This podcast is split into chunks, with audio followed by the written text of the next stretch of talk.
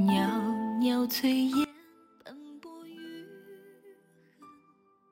竹林红巾大家好，欢迎收听 FM 幺八六六七六二。地绕风来屋檐竹门，总将故事。智慧人生，帮你开启生活的另一面。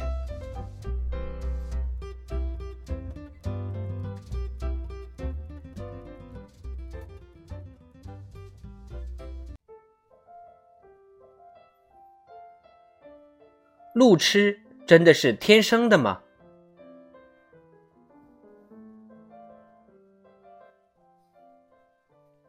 在被各种导航惯坏后，原本就分不清东南西北的年轻人，有更多人成为路痴。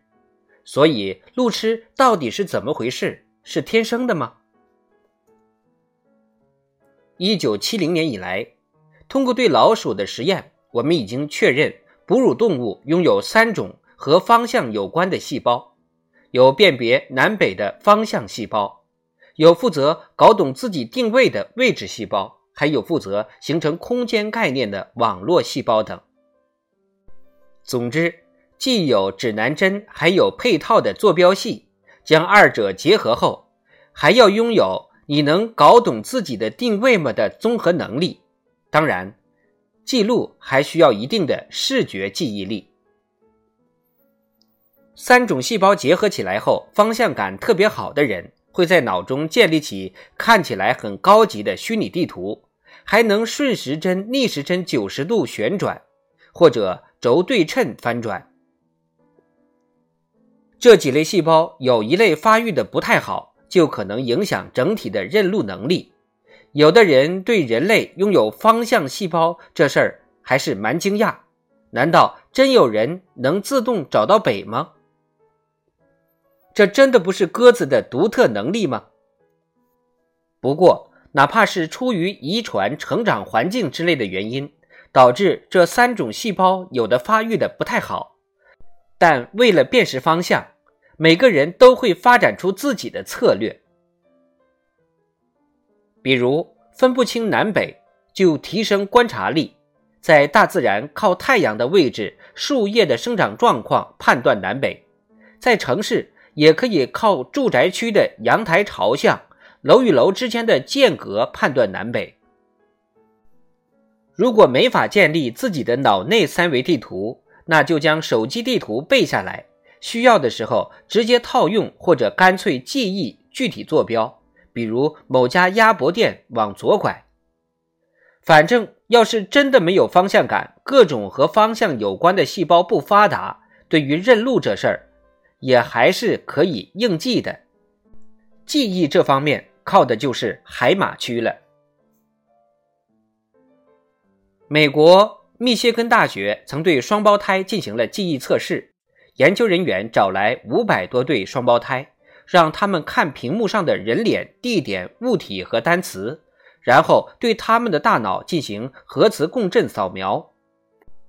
结果是，回忆人脸和地点时，同卵双胞胎的大脑活动出现了高度的相似性。但回忆单词或者靠普通物体时，它们各具差别。这表明人类对于面孔和地点的识别能力可能受遗传影响较大。所以，方向感的确有天生的成分，后天的训练只是一部分。比如，有的小孩子去过一次公园或者姥爷家，下次就能带大人找到。这种方向感很好的学龄前儿童不乏多见。此外，方向感的确可能和性别有关，男性比女性的方向感更好，空间能力也更强。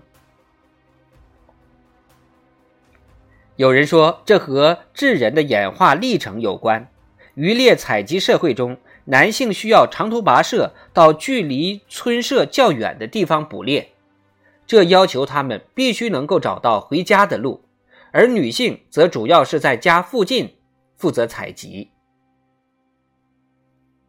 但研究者还研究过其他动物，似乎不论是老鼠等哺乳动物，还是乌贼这类软体动物，雄性的方向感总是比雌性的要好一些。此外，女性在舌头下面滴上一滴雄激素后，她的方向感与空间感的测试得分也会上升。据此推论，方向感的性别差异可能只是演化的一种无害副产品，而非经过自然选择。虽然现实世界中女性路痴确实更多些，但也不排除一些人的破罐破摔。反正也不认路了，就直接跟导航走吧，或者跟身边的人走就行。毕竟，聪慧的人总不能处处都聪慧呀，来点无害的缺点，中和一下完美的自己，没有什么不好。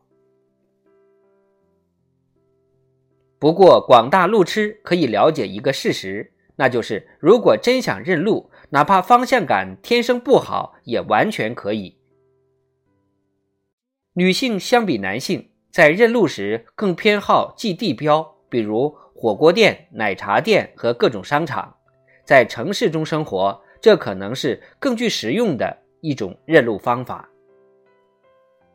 二零零四年，研究人员发现，伦敦的出租车司机拥有更大的海马区，这表明，为了记忆道路、搞懂定位与规划路线，他们的大脑后天经历了大规模的长期训练。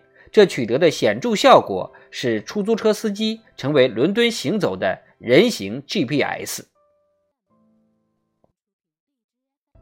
总之，方向感可能是天生的。但并不影响后天对认路技巧的掌握，很多路痴可能只是懒而已。